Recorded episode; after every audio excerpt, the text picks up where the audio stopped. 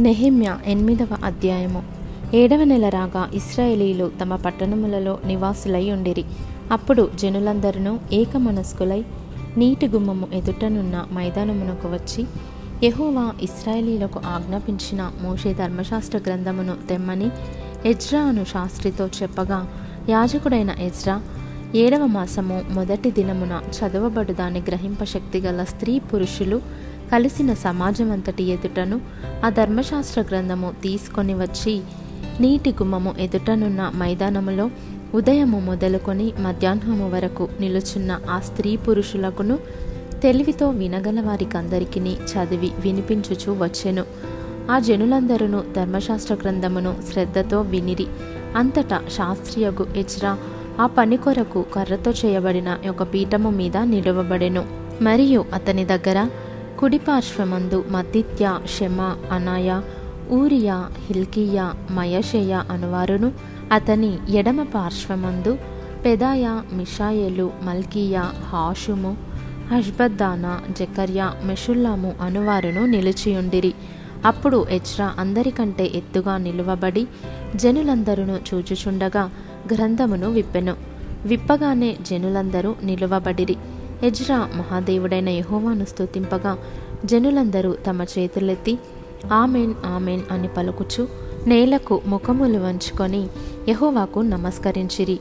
జనులు ఇలాగు నిల్వబడుచుండగా యేషువా బాని షేరేబ్య యామీను అక్కూబు షబ్బెతై హోదియా మయషేయ కెలీటా అజర్య యోజాబాదు హానాను పెలాయాలను లేవీయులను ధర్మశాస్త్రం యొక్క తాత్పర్యమును తెలియజెప్పిరి.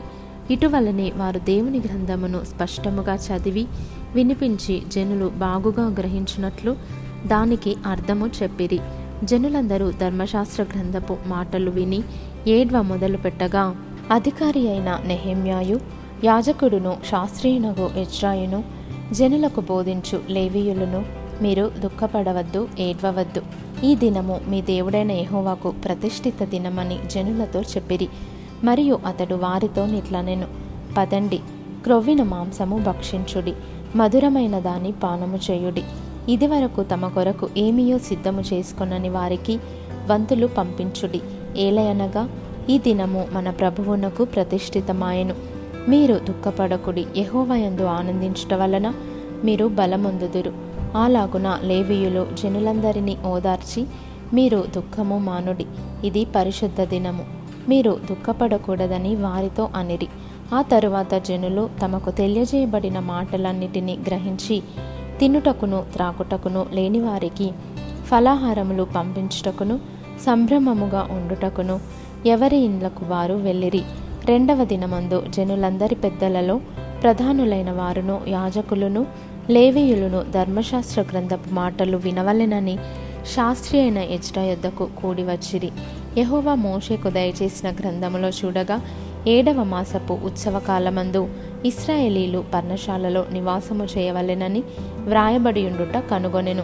మరియు వారు తమ పట్టణములన్నిటిలోనూ ఎరుషలేములోనూ ప్రకటన చేసి తెలియజేయవలసినదేమనగా మీరు పర్వతమునకు పోయి ఒలివ చెట్ల కొమ్మలను అడవి ఒలివ చెట్ల కొమ్మలను గొంజి చెట్ల కొమ్మలను ఈత చెట్ల కొమ్మలను గుబురుగల వేరువేరు చెట్ల కొమ్మలను తెచ్చి వ్రాయబడినట్లుగా పర్ణశాలలు కట్టవలెను. ఆ ప్రకారమే జనులు పోయి కొమ్మలను తెచ్చి జనులందరూ తమ తమ ఇండ్ల మీదను తమ లోగిళ్ళలోను దేవమందిరపు ఆవరణంలోను నీటి గుమ్మపు వీధిలోను ఎఫ్రాయిము గుమ్మపు వీధిలోను పర్ణశాలలు కట్టుకొనిరి. మరియు చెరల నుండి తిరిగి వచ్చిన వారి సమూహమును పర్ణశాలలు కట్టుకొని వాటిలో కూర్చుండిరి. నూను కుమారుడైన యహోషువ దినములు మొదలుకొని అది వరకు ఇస్రాయేలీయులు అలాగున చేసి ఉండలేదు అప్పుడు వారికి బహు సంతోషము పుట్టెను. ఇదియుగాక మొదటి దినము మొదలుకొని కడ దినము వరకు అనో దినము ఎజ్రా దేవుని ధర్మశాస్త్ర గ్రంథమును చదివి వినిపించుచూ వచ్చెను. వారు ఈ ఉత్సవమును ఏడు దినముల వరకు ఆచరించిన తరువాత విధి చొప్పున ఎనిమిదవ దినమున వారు పరిశుద్ధ సంఘముగా కూడుకొనిరి.